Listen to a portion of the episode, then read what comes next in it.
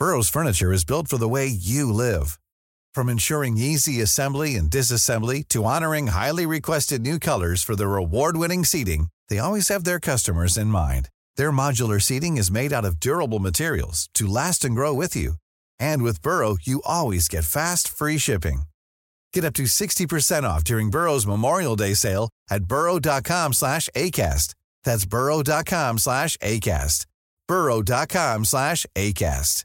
Mother's Day is around the corner. Find the perfect gift for the mom in your life with a stunning piece of jewelry from Blue Nile. From timeless pearls to dazzling gemstones, Blue Nile has something she'll adore. Need it fast? Most items can ship overnight. Plus, enjoy guaranteed free shipping and returns. Don't miss our special Mother's Day deals. Save big on the season's most beautiful trends. For a limited time, get up to 50% off by going to BlueNile.com. That's BlueNile.com.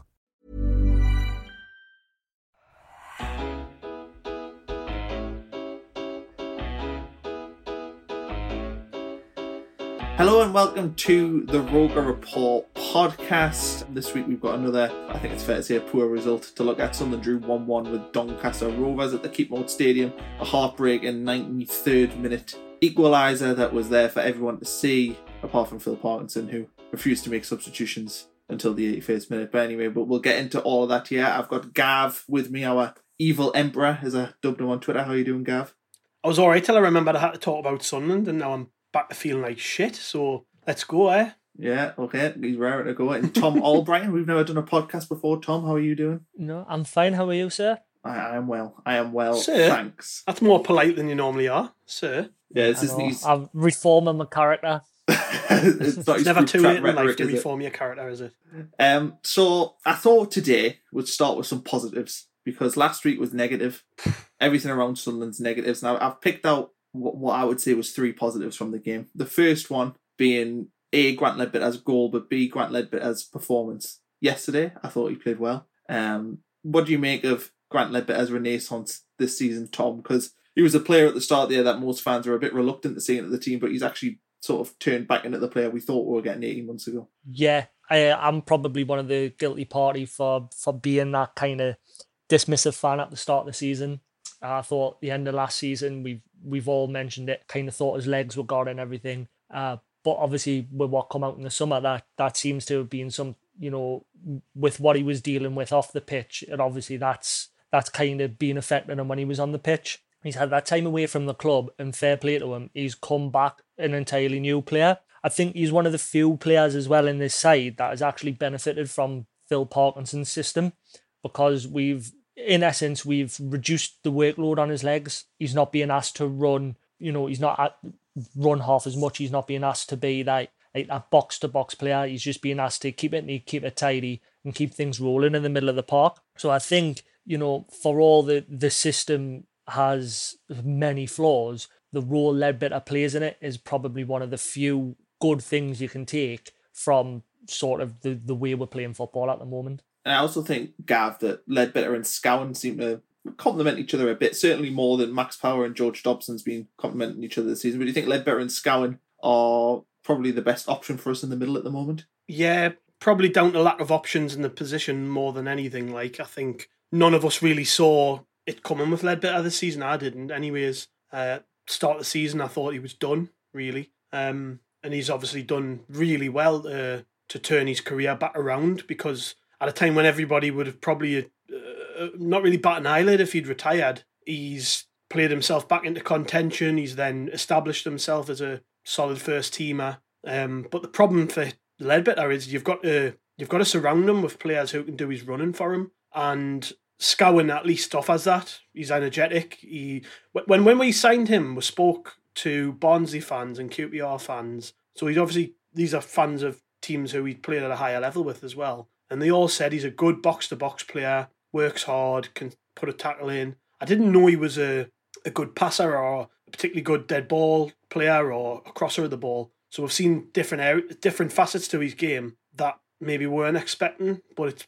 it really and we will get on to Parkinson, but he's been a bit of a victim of Parkinson's system in that he's been played all over the place. Um, and it was nice yesterday to just see him play a bit deeper with Leadbitter and maybe I guess play a position he's more comfortable in. Although he is, like I say, good at getting forward. Uh, I think I think that, that deeper role with Leadbitter suits him a lot more, and uh, I hope they just get a run of games together because the the big cloud hanging over us that isn't just Phil Parkinson is that we've got a captain who's also a centre midfield player, and I'm I'm just not a fan of him. I'm not a fan of Max Power, um, and he somehow keeps finding his way back in the team, doesn't he? We need we need to give if we if we start developing partnerships, we need to give them the time to flourish, and uh, hopefully, like you say, Leadbitter and Scowen is the is the first choice pairing going forward because of the slim positives are take from yesterday's performance, I would say they they were they were good. They were the ones dictating the game and getting their foot on the ball and moving it around quickly. And yeah, against a team who I actually expected to to, to have a lot of the ball. So I'm I am struggling for positives, but yeah, I would say that's probably one, isn't it? Well, another positive that I had noted down was, and I think this is probably too kind of a way, but I, I thought our first half performance was strong. That's the word I wrote. We played a pretty solid away from home away performance. We scored a goal, didn't really look like conceding, and it looked like we were frustrating Doncaster. Am I being too kind there, Tom, or do you think the first half yesterday was, you know, one of our. I mean, I think Danny Collins said on the commentary it was the best half of football he'd seen Sunderland play this season, which is probably more of a how bad we'd be this season. But do you think that we did play well in the first half yesterday? No, I, I think comparatively, yes, you could say we played well in the sense that I don't think we have played that well in the first half, especially this season. But that, like you say, it just shows really how far the bars dropped down. Um, because ultimately, while it was objectively a good first half performance, it was against the Doncaster side who I, I don't really know how they even set set up to approach the game. It just everything they did seemed disjointed. There was no real plan or anything like that. So it, it essentially allowed us to get on the ball and we played a lot of football in front of Doncaster. We weren't really breaking the lines too often. We did have a couple of half chances, but ultimately for how much we had the ball and how much we were spraying it about, is there is obviously concerns about the lack of opportunities we created. I mean, Leadbitter's goal, for as brilliant as what it is, that's going in 99 times out of uh, it's not going in sorry 99 times out of 100 without that i can't think of a clear cut chance we really created apart from maybe when Wyke thought he had all day to head the ball in the back of the net and he just didn't. But apart from that i can't think of any real clear cut chances. So while the football was good and it was aesthetically it was nice to watch which is a change because normally it's just lump it up the white and see what sticks so whilst that was a nice change and it was good in a sense, it was still severely lacking in a cutting edge and a ruthlessness, which teams like your Ipswiches, your Peterboroughs, and your Hulls, who are at the very top of the table, have shown at least two or three times this season already. And the last positive, which to be honest, we're not really going to touch on that much, is the fact that we're only three points from the promotion places. So, you know, as all as it's been doom and gloom, we are lucky that the rest of the league is also struggling along this season. Okay, let's jump into the negatives. I know Gav was raring to go with negatives today. He was fuming. Rub me hands so together. Nah. I thought that the number one point that I took from the game yesterday was late substitutions. For me, on 60 minutes, I was making some changes. Um, I kind of eyed up either Embleton, coming on for either Maguire or Gooch at that point. I also thought maybe uh, Max Power could have came on a little bit earlier as well. If you're going to go for the defensive approach of trying to see out a game, then that should be with it. Going And clearly at half time, Parkinson's message to the players was shut up shop a little bit, stop doing the things that we're doing well in the first half and try and protect a one goal lead. Gav, late substitutions, how on a scale of one to ten angry were you yesterday at seeing Parkinson A advocate in the week five substitutions and then B basically ignore substitutions in a game whereby we needed them? It, it just shows how clueless he is, if I'm honest. Like this this is a this is a big problem we we've got with Parkinson is I don't know what it is. He just doesn't seem to trust the players on the bench to make an impact, and that's that's it's unforgivable when you've got a squad as big as us. How many how many teams in this league would kill to have some of the players we have on our bench on a regular basis to pick from? Yet you don't. He doesn't give them a sniff. And there was a point in the you could you could just like you've just said at half time, and this isn't the first time we've said this recently. Parkinson, I don't know what he says at half time to them, but they come out a different team. Slow, a lot a lot of the a lot of the players that were out there yesterday, I felt looked tired in the second half, and they, they saw the game out. I mean, Wyke looked knackered, Gooch looked knackered. Yeah, they were on the pitch at the end of the game. Well, I think did Gooch go off in injury time? I mean, too late, too late to make a change, and, and he gets everything he deserves. And I think it was Ant who said it on the player ratings podcast, and he was spot on. That that draw is on Parkinson because everybody watching, and we were all talking about it in our group chat. I was talking to me to me mates um, who were also watching the game, and that conversation will have been going on with any everybody who was watching the match. Everybody could see what needed to happen, apart from Phil Parkinson. He's the man paid to make these decisions. You know, he's these these points could be really important come the end of the season. We we could have been very close to that top two uh, right now, talking about a win and looking a lot more optimistically towards the next game. Instead, we're, we're eighth in the table after 12 games in the worst League One there's ever been while we've been in it. And that's on him. That's on him. And, and those the, the reluctance to make those changes falls to one man. No one else has that decision to play with. It's Phil Parkinson. You know, you've got lads like we banged on about this last week, but it's true. We've got a, we've got a, an academy there producing first team players who can't get on the pitch. I just don't understand it. You, you need you need a burst of life in your team. Why you're you not bringing on Diamond? Why you're you not getting Embleton on a lot earlier than what was it the eighty second minute when he came on? What's he meant to do in the eighty second minute? I mean, what I would love to ask Parkinson this: What's going through your head when you're making these decisions? It's a, honest. If I if if it didn't sound so ludicrous, I would call it per, sabotage on purpose because that's what it felt like. Like, what is he doing? Why is he making this such baff like decisions that Sunderland fans can see? And he, I'm, I think Ant said it yesterday. We're not, we're not football managers, we're fans. But even us sitting watching are going, he's knackered. Why is he not coming off? And then after an hour, you're going, for we could probably do with one or two fresh bodies on here. Like you say, bearing in mind, he he said we voted for that five sub rule, um, presumably because we felt it would benefit the players to be able to change up more more of the lads who are out there, avoid injuries and stuff. We've seen it in the last couple of weeks. Players like Willis playing through injuries. Now he's out for a few weeks. I mean, we're stretching the players on purpose and we're not taking the chance to, to freshen things up when it's needed. And the ultimate price was paid because we're through it. We're through away two points, and that's that's on him for me. Um, I'm still fuming about it. Like it, it really, really ticked us off yesterday that because we're all seeing that coming after such a good first half, like you said, brilliant first half performance from Sunderland. Can't take it away from us, especially from about 25 minutes onwards until half time. We completely dominated the game. Why why not capitalise on that? Why go defensive and put yourself in jeopardy? I mean, he, he blamed he was blaming the referee for not giving a penalty after the game. He how he man.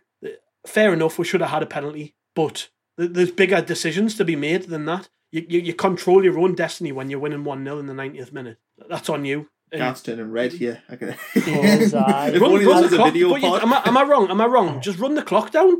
Use the other subs. You're not wrong, but I think a, a more a more pertinent point is as well is when we're discussing the timing of substitutions. The first 10 to 15 minutes of that second half was as flat as the game it had been all game because at that point Doncaster still didn't look in the game and we just kind of slowly drifted off. Now, a good manager will have seen that opening 10 15 minutes of that second half and realised there was an opportunity there, especially at 1 0, where you can throw uh, you can throw a different player on. Gooch was already looking tired before he before he got that reducer. A decent manager there is looking at that, saying, right, well, I, what I could do is I've got five substitutions here at this point. I can throw on someone like Embleton or someone like Diamond to try and make this a 2 0 game. To, to give someone half an hour to give you that option to change the game positively in your favour. Because, like you say, that opening 10 15 minutes after the second half was really stagnant and it was really stale from both sides.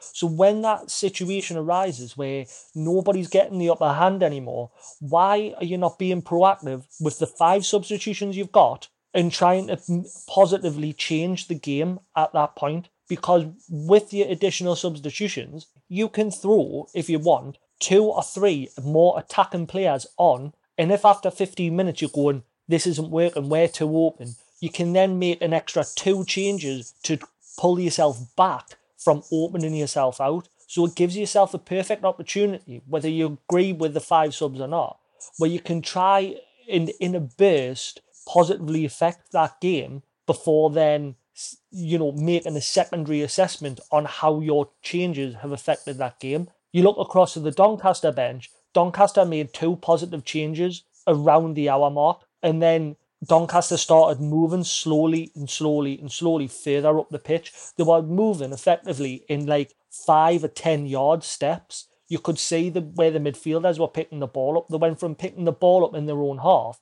to the, the one then picking the ball up on the edge of our final third. At that point, when you're making your change, because we're not making it until they're on our toes, you're just too regressive. You've waited too long to make your change. Because even at that point, if you put an extra body on and see you push those midfielders an extra five or ten yards back, you haven't you haven't pushed them out of your half. All you've done mm. is you've just pushed them five or ten yards back, and ultimately you've probably given them an extra couple of seconds on the ball and given the wingers an extra bit of space. So you, when you wait until the point when Parkinson's waiting to make changes, the damage is already done. It's it's not soon enough, and and I think that's becoming a real issue, and it's starting to arise in games now because we are starting to concede late, and we are starting to struggle to see games out. Because as an opposition manager, you must look at our side as well and see the substitutions we make on a weekly basis and think if I put a player on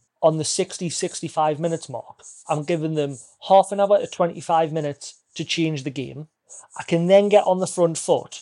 I'm going to have 10 minutes on the front foot at a minimum because we, we don't make a change before 70 minutes. And then by the time we make a change, all we end up doing is making a like for like substitutions. We never make a change to res- to even respond to what's happening on the pitch. We never put an extra midfielder on, or we never go to four at the back. It's like right, we'll just put Graham on for Wyke, or we'll just put Diamond on for Gooch, or we'll put whoever you know what I mean. We'll put Power on for Scowen. So we never we never change what we're doing. It's just the same, but with different players. Hey, do you know the thing is though? I know I just said this before, but just think about it this way. So Doncaster, right, for the, the the board went up five minutes of injury time, I think it was. They were they were on the ball. They were they were they were the team obviously one 0 down, trying to get a goal back, right? Mm-hmm. So why is he not looking at that and going, we need to waste a little bit of time here to, to take the pressure off and slow the game down? So let's make a cup make a make a sub one one a minute. He had he had four subs left. Make one in the ninety first. Get the next lad ready. We've got all these subs we can use now. Waste time, slow the game down, stop any momentum Doncaster can actually um, develop. There was none of that. We just sat there and waited for it to happen. What happened? And it, it, what happened in the 90th minute could have happened at any point in that second half because Parkinson just did not react to the fact we had slowed down. You could see the energy levels of the team dropping. Players like Charlie Wyke up front, I mean, he's absolutely hopeless, like, but he, he does run about and he was knackered. He was absolutely frigged, you could just tell. Put someone else up front and let them do that running for half an hour. I mean, it's not rocket science that. I, I, I how many people here are uh, played footy, listening people played footy, coached kids football teams and things like that. You don't have to be an expert to know that if a player's looking tired, you take them off and you bring some fresh legs on, even if it is a like for like change. You know what I mean? White Wyke yesterday was useless. He didn't win a header. He couldn't trap a bag of sand. He got pushed all over. There was one instance which just summed his performance up, where the centre half won a header in their box, and he clattered through the back of Wyke when he won the header, and it was because he was just stood still staring at the ball, like he was useless. That was Wyke at his worst, sort of thing. How did he see the full game out yesterday? Like that's just bad management in my opinion. Another thing is as well in the second half, Maguire had totally drifted out that game. He's another one, isn't he? He's another one who's just looked hopeless from the first yep. minute. Just why is he on the pitch still? This is what I was going to come to. Is this is my annoyance? Any decent manager can say at sixty minutes, Wyke's getting tired. Wyke was tired, right? And Maguire became completely ineffectual in the in the second half. You've got five subs. We've got plenty of attackers on the bench. We could have made two changes that could have pushed Doncaster back into their own half again. We could have we could have put ourselves in the ascendancy there and killed the game off because we've got the attacking options on the on the bench where we could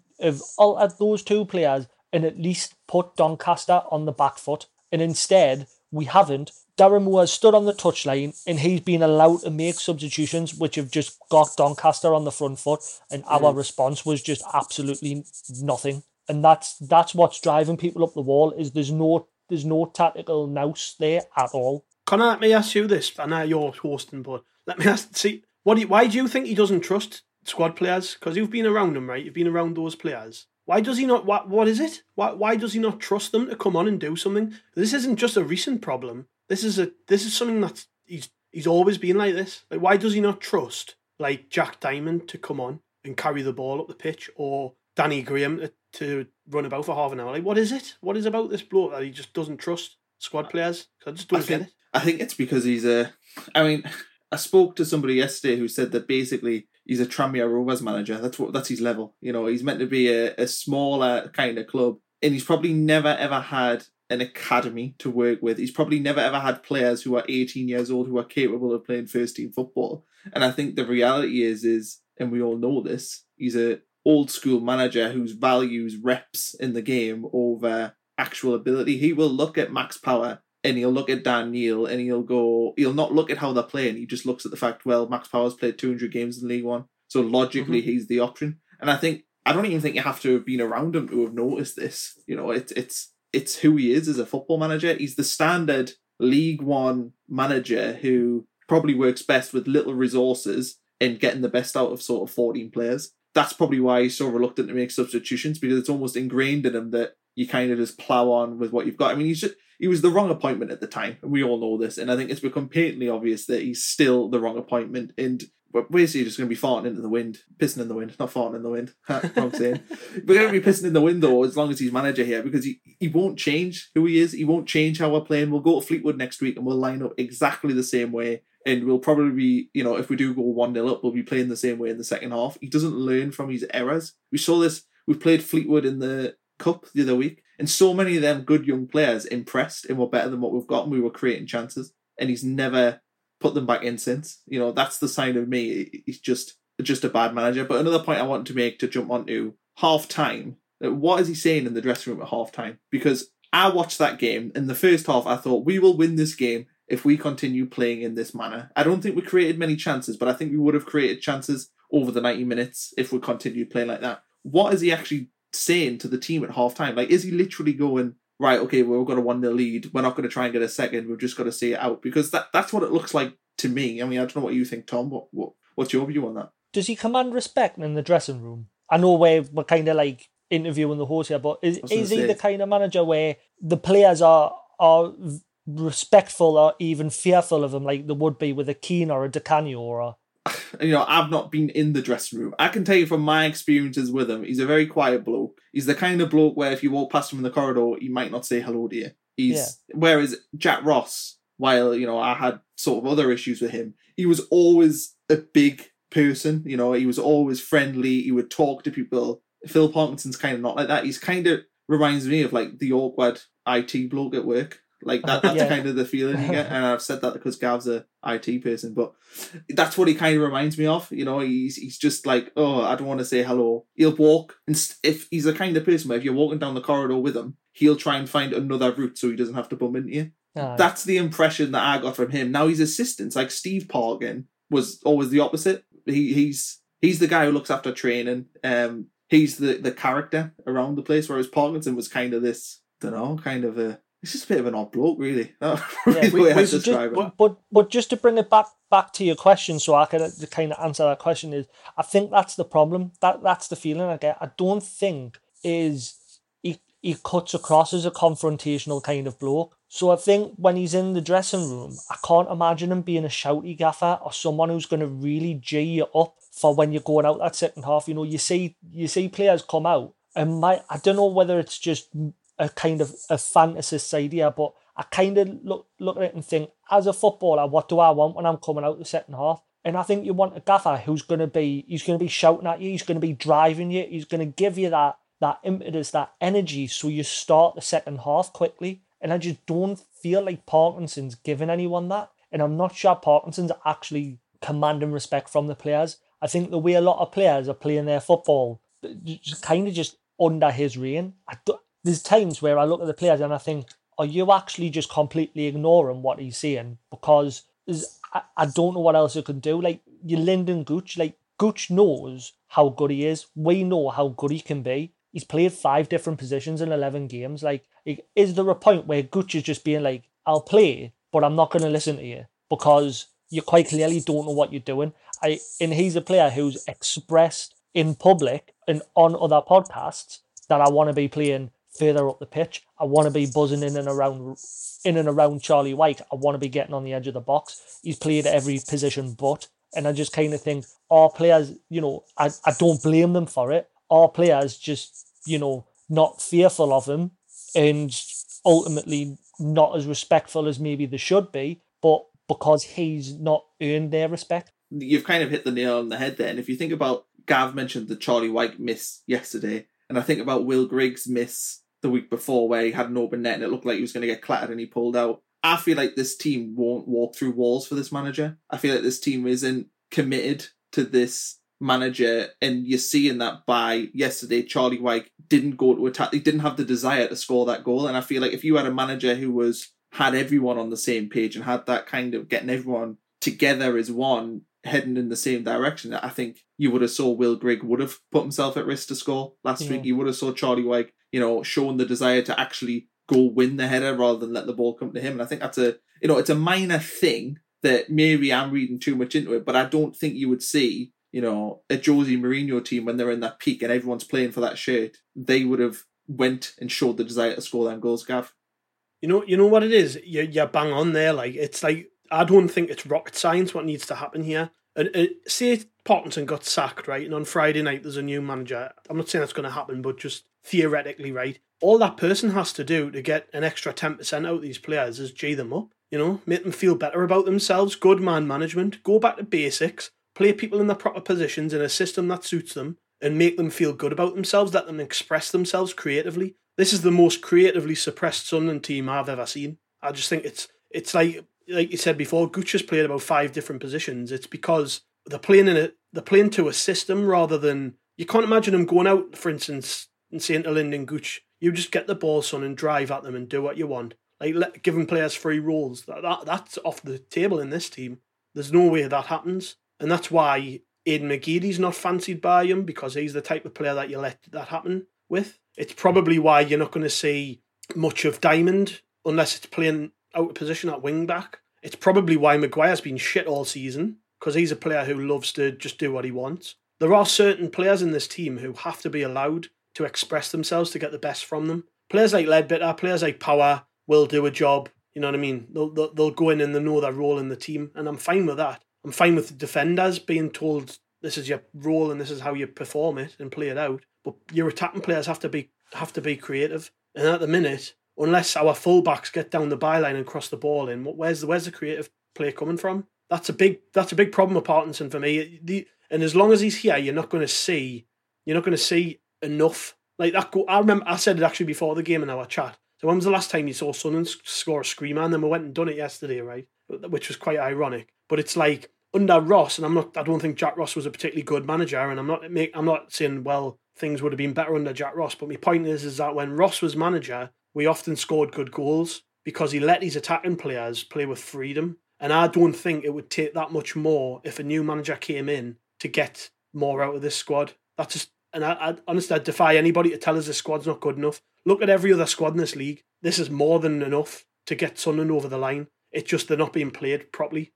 I mean, just to finish on that on that point, but I mean, how how can you how can a manager have a striker with the record Will Grigg's got in the lower leagues and not not have even attempted to get something from him? I'm not saying Grigg's the answer by any means, but there's a reason. There's a reason why when he when he started last week, he, he missed from a couple of yards out. Tell me he's ever had the arm round him and been told, I believe in you, son. You're going to get a run of six or seven games to prove yourself. Just don't worry about it. If you have a bad day on Saturday, don't worry about it. You'll be in the team after that. Like, that's what you need, don't you? You need a manager who's going to make these players feel confident about themselves. And I, I, I don't think you have to be an expert to, to say that that's not happening. It's not happened all season. And that's why we struggle to score goals, really. I, th- I think just to kind of close this one off and then we'll move on to more Parky bashing in a minute.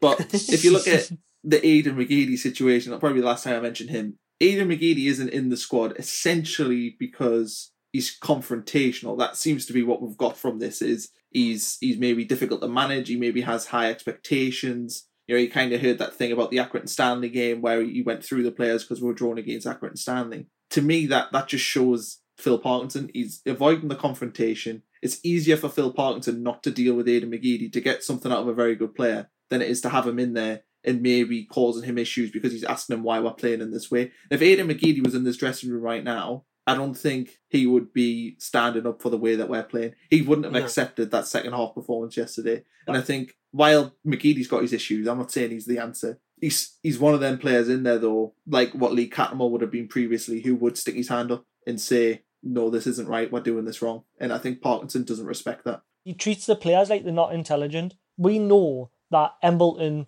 Gooch, McGeady, and these are intelligent footballers, and it just feels like he's not he's not allowing them, he's not treating them like intelligent footballers. He's just trying to put square pegs in round holes because he doesn't know what else to do with them. And I just think like like you see with the, the McGeady thing and the, the confront confrontational edge about it and all the rest of it is sometimes you've got to have a little bit of chaos. Sometimes you've got to have that like troubled genius in that squad because it's those players who yes, they may be confrontational, yes, they may be demanding, but these are the players who are going to give you the cutting edge. And whether you're a McGeady fan or not, you kind of look back to the end of last season when we really needed someone to stand up and be that creative outlet. McGeady stood himself up and he put in two really good performances at Wembley at the end of the of, of that Jack Ross season, especially as a means of standing up and saying, look, if somebody needs to stand up and grab it by the balls, I'll be that kind of player. And if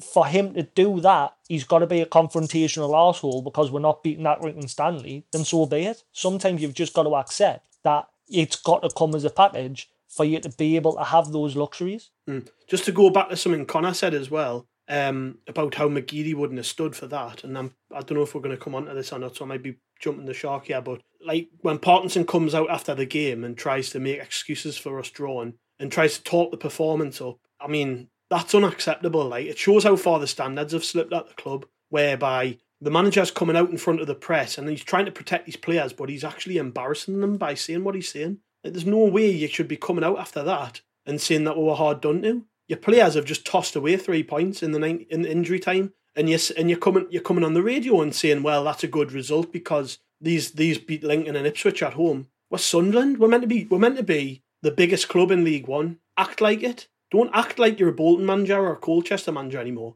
Act like the manager of Sunderland. Come out and say that's not good enough. Come out and, and, and let the fans know that you are on the same page as them because not one Sunderland fan came out after yesterday and went, ah, well, you know, that's a good point, you know, because because they beat Ipswich and Lincoln at home. I'd be furious if one of my mates came out and said that. That's what me mate. If, if another Sunderland fan come out and says that, I would I'd be like, what are you on about? You, you can't think like that you did jump the shark there, Gavin. That was the next point was part of his post game comments. But I'll read out what he said. The particular thing that upset me. Um, he said, "Our boys have got to take a lot of heart from the way they played today. These beat Ipswich in Lincoln." So Gav's already had his two cents on that. But Tom, what what what do you make of that? You know, Sunderland normalising the fact that Sunderland drawn away at Doncaster is a, a good result. What I would say is is we're all guilty of seeing things and thinking, why did I say that? And as Sunderland manager, Phil Parkinson should probably think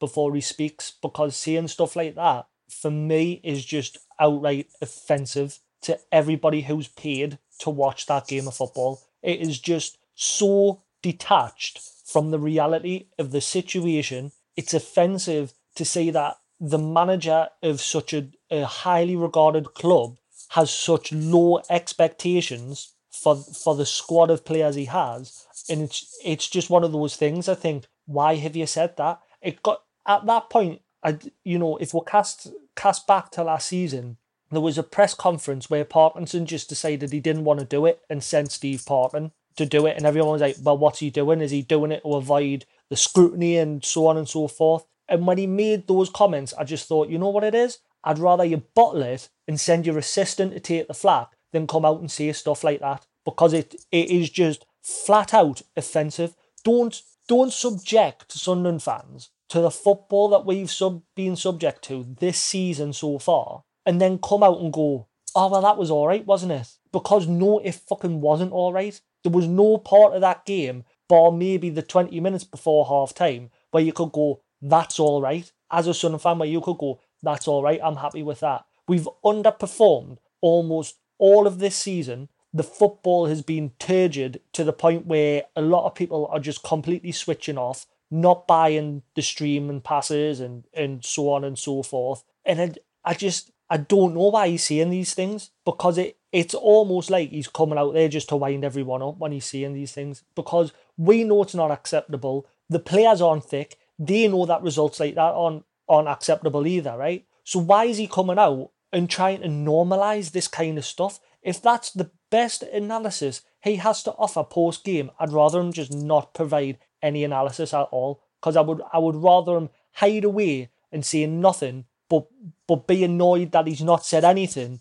than be as annoyed as what I get when he comes out and he just says the stupidest shit. Do you know what it is, right? We, I'm just looking at it now. We have the last five games. We've won one game of the last five, all competitions, right? We haven't kept a clean sheet in that time. So really, he should be coming out and he should be saying it's not good enough. We haven't kept a clean sheet since the Ipswich game, uh, since the Gillingham game. Sorry, um, we, we beat Ipswich two one. Very fortunately, we lost to Mansfield in the FA Cup, which was an absolute embarrassment. The worst result got, in our history. Somebody wants. Yeah, yeah, yeah. Mm. um, losing to Fleetwood in the trophy, I guess nobody cares about. It's still a loss. Um, we lost to MK Dons, who never won away from home since September 2019, and then threw away three points in the in the in the 93rd minute or whatever it was. Like, be honest with he cannot seriously think that's okay. Do you reckon he went in the dressing room and slammed them? Because I, I, I doubt he did. I don't. I, I actually think I actually think Phil Parkinson believes the shit that comes out of his mouth. It's after every game. I, I can't remember.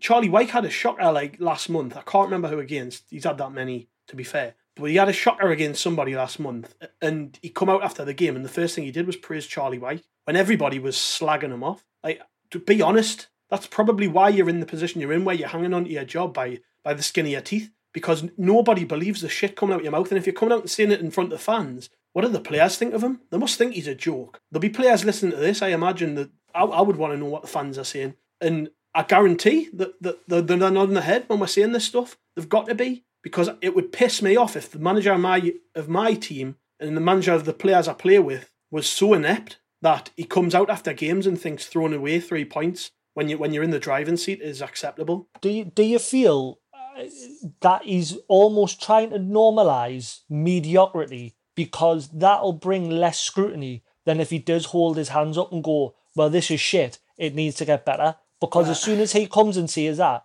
it, and like Connor said before, he's not a confrontational kind of bloke. Do you think he's afraid to say those things, be it publicly or to the players, because it's going to bring a level of scrutiny upon himself that he knows he can't adjust because he's proven that he cannot adjust this side accordingly? So do you think you're trying to normalize just us being bang average? Because if he eventually, if he gets to that stage, he can get away with shit like this. I don't know. I honestly just think he's a dead man walking and he knows it. Like I, I think he knows he's gone soon. He knows that as soon as this takeover happens, he'll be out of a job. And it's pointless even coming out and fighting battles anymore because he knows like I, I could be gone in a matter of weeks. Mm-hmm. I honestly, I honestly think that's all it is. I think I think Parkinson knows as well as we do that he's not going to hang on to his job for very much longer. Um, but some I can't remember who made. I think it was Bomber made this point on the player rating show yesterday. Wouldn't you think uh, uh, anybody in that position? Wouldn't you think they would come out fighting to at least even if it's not to show these owners that he's that he's worth keeping,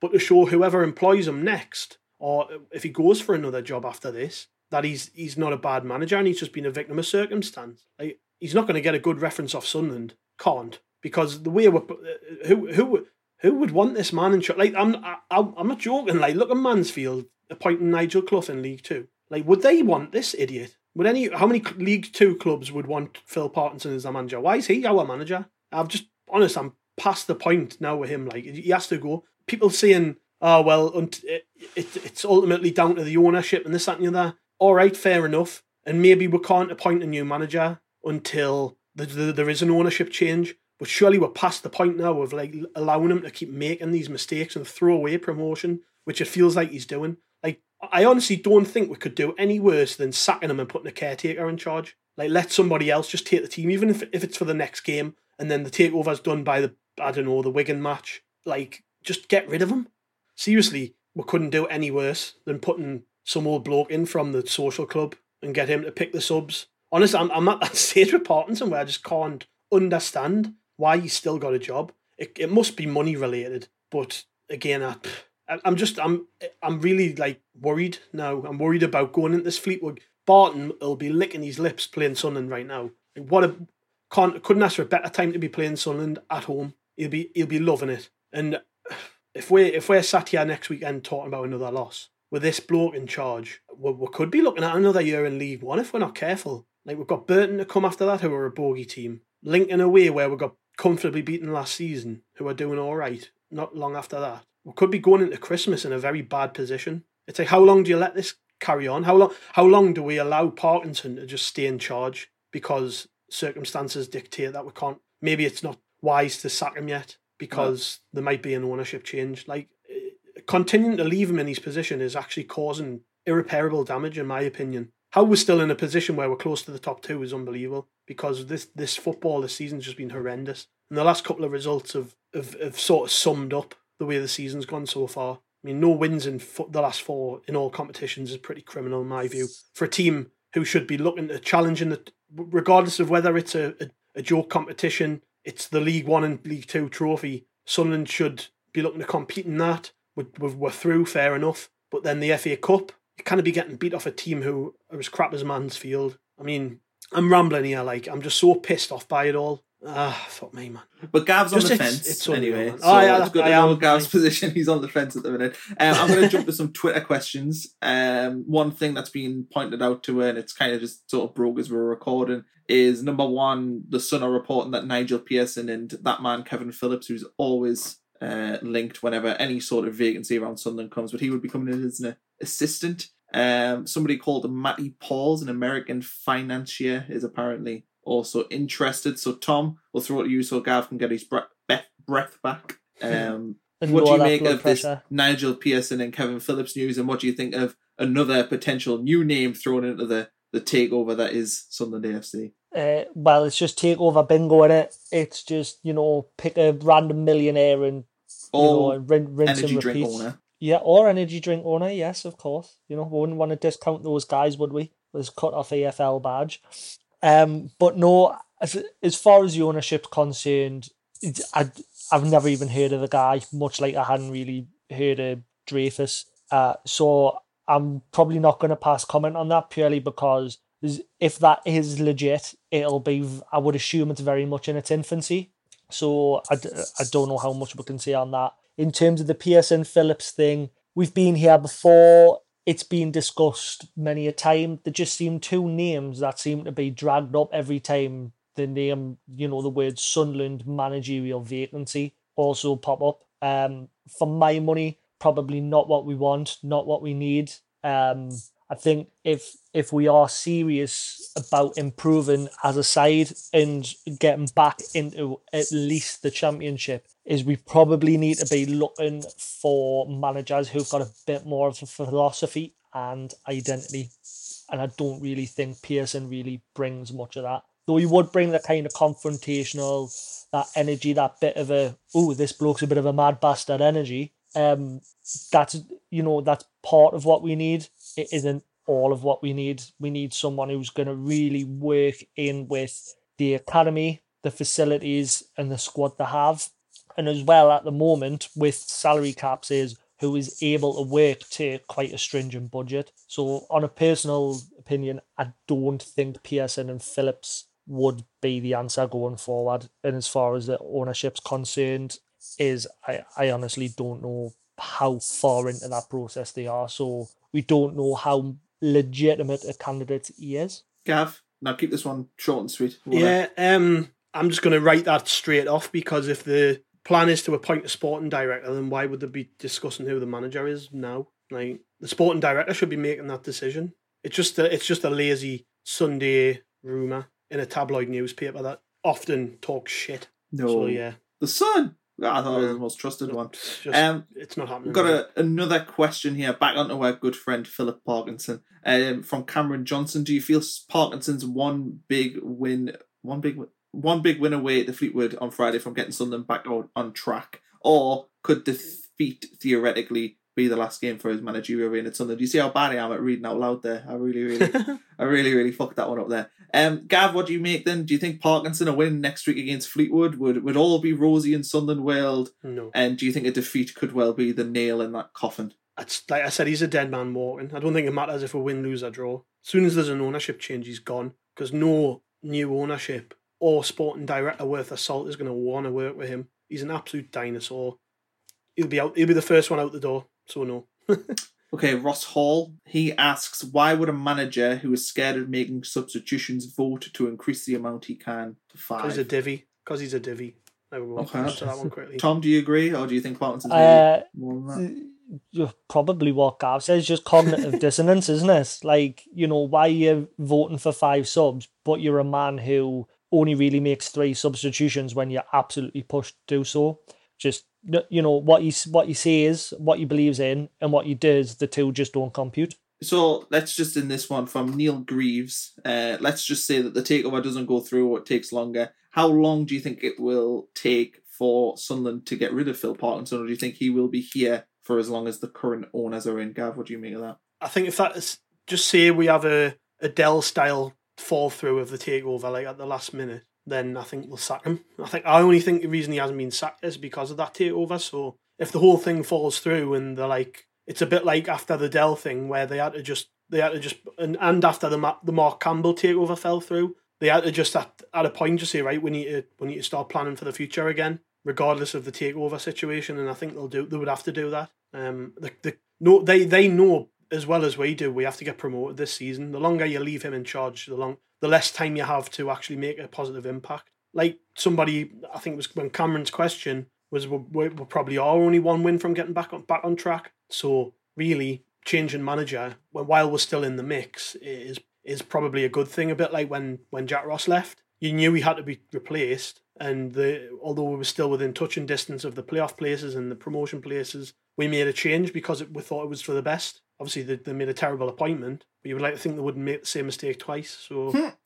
Good one, Gavin. Um, another point to make there is can the club afford to pay up what eighty months of Phil Parkinson's contract, which would probably be about three hundred thousand quid in this Well, climate. weird, weird up, weird up. Can they afford to not go up?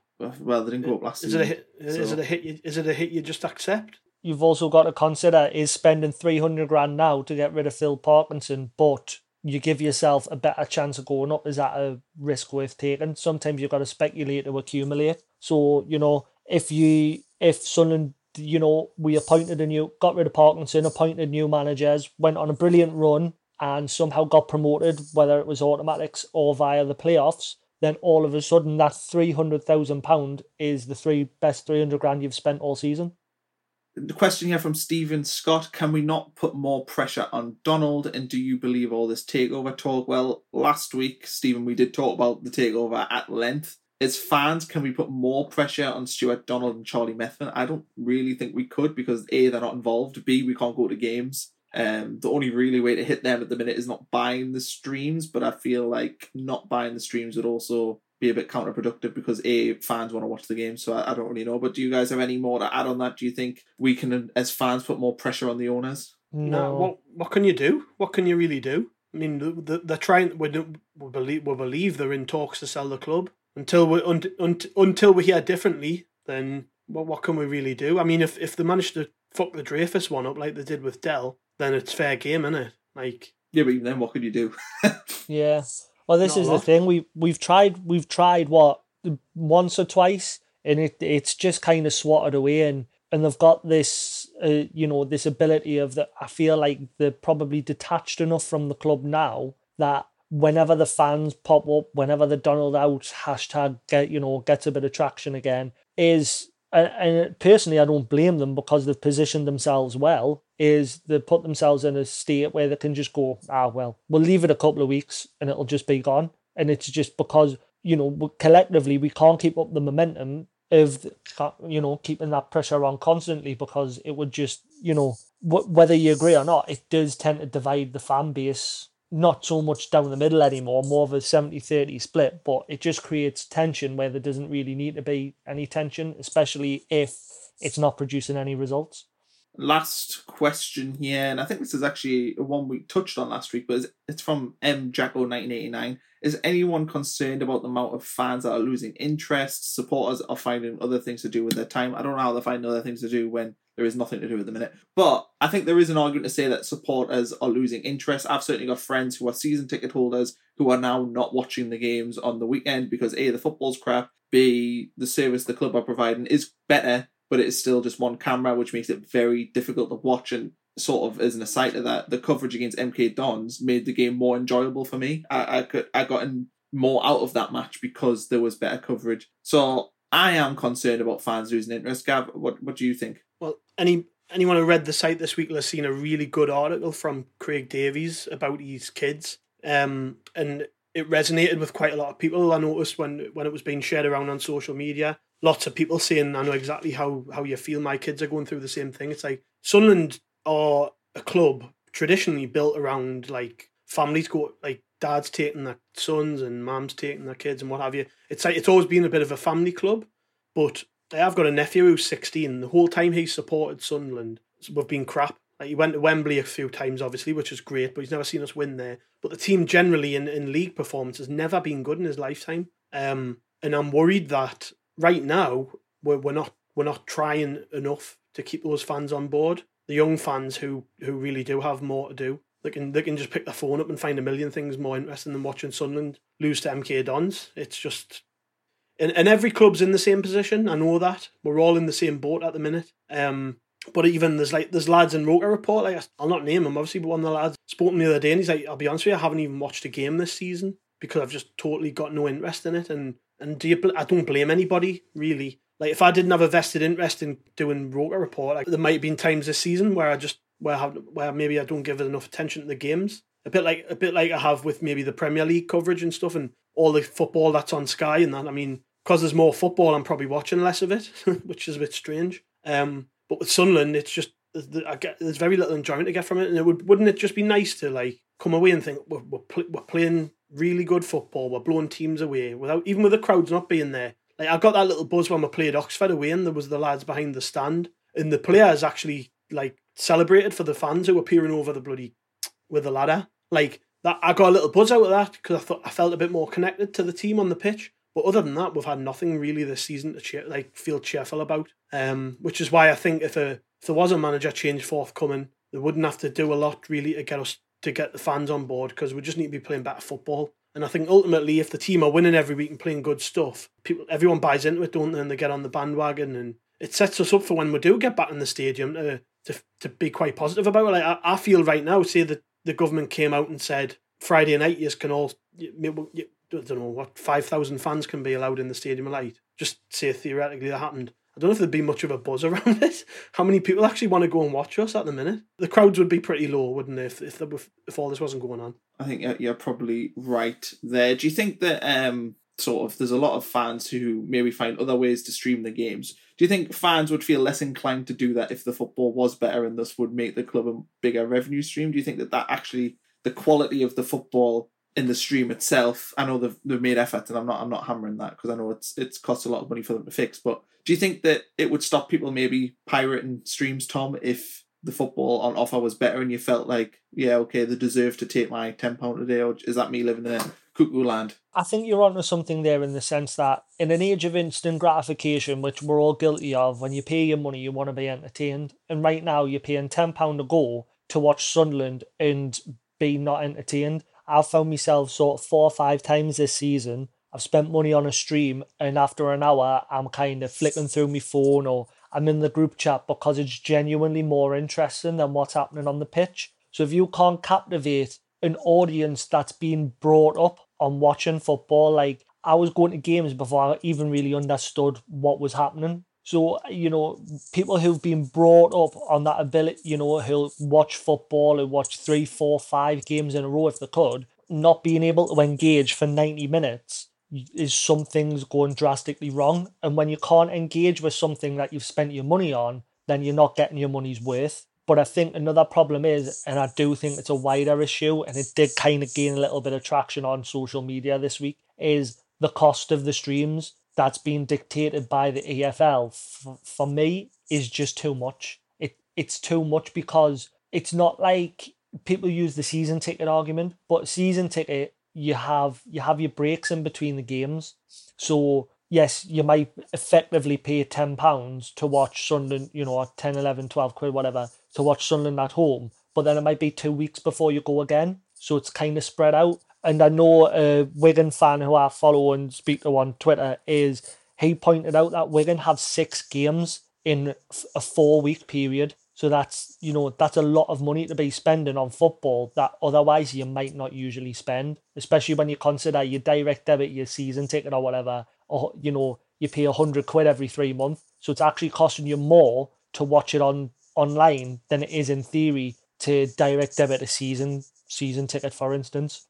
So I, I think they have kind of have lost the fans a bit because I just think it is too it is effectively too much money for what isn't the full experience of football. It's a very diluted experience. So, and I just think a lot of people are like, you know, they're reluctant to pay ten pound a goal when it's not got the same feel to it, and the football is ultimately just boring to watch. Okay, well, Gav looks like he's turned white, so that probably means he's he's, calmed down now, and that's probably a good way of ending. Yeah, just don't ask us about Partington again. Yeah, we'll, we'll end the we'll end the we'll end the podcast here. So thanks, Tom. thanks, Gav, for coming on. It's been a good. I call it another therapy session. I think it's been quite th- maybe not as therapeutic as last week, but reasonably therapeutic nonetheless. So thanks, guys, for coming on. Please remember to subscribe to Roker Report and read all the good stuff on the website of the app. Um, so yeah, thanks for listening, guys, and, and please let us know on Twitter if you think we're talking shit because it's it's good to have a, a nice friendly debate on there.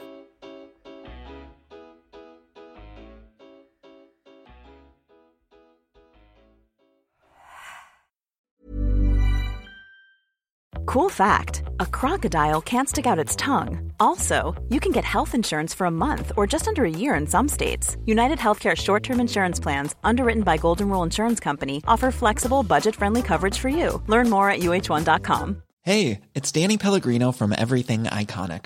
Ready to upgrade your style game without blowing your budget?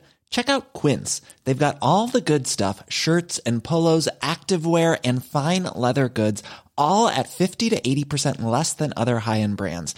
And the best part? They're all about safe, ethical, and responsible manufacturing.